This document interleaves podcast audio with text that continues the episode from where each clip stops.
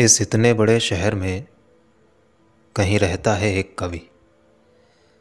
वह रहता है जैसे कुएँ में रहती है चुप्पी, जैसे चुप्पी में रहते हैं शब्द, जैसे शब्द में रहती है डैनों की फड़फड़ाहट। वह रहता है इस इतने बड़े शहर में और कभी कुछ नहीं कहता। सिर्फ़ कभी कभी अकारण वह हो जाता है बेचैन, फिर उठता है, निकलता है बाहर कहीं से ढूंढ कर ले आता है एक खड़िया, और सामने की साफ़ चमकती दीवार पर लिखता है का। एक छोटा सा, सादा सा का देर तक गूंजता रहता है समूचे शहर में। का माने क्या? एक बुढ़िया पूछती है सिपाही से। सिपाही पूछता है अध्यापक से। अध्यापक पूछता है क्लास के सबसे खामोश विद्यार्थी से। का मने क्या? सारा शहर पूछता है।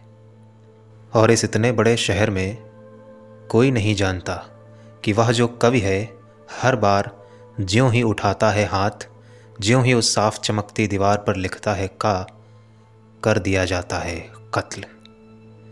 बस इतना ही सच है। बाकी सब ध्वनि है, अलंकार है, रसभेद है।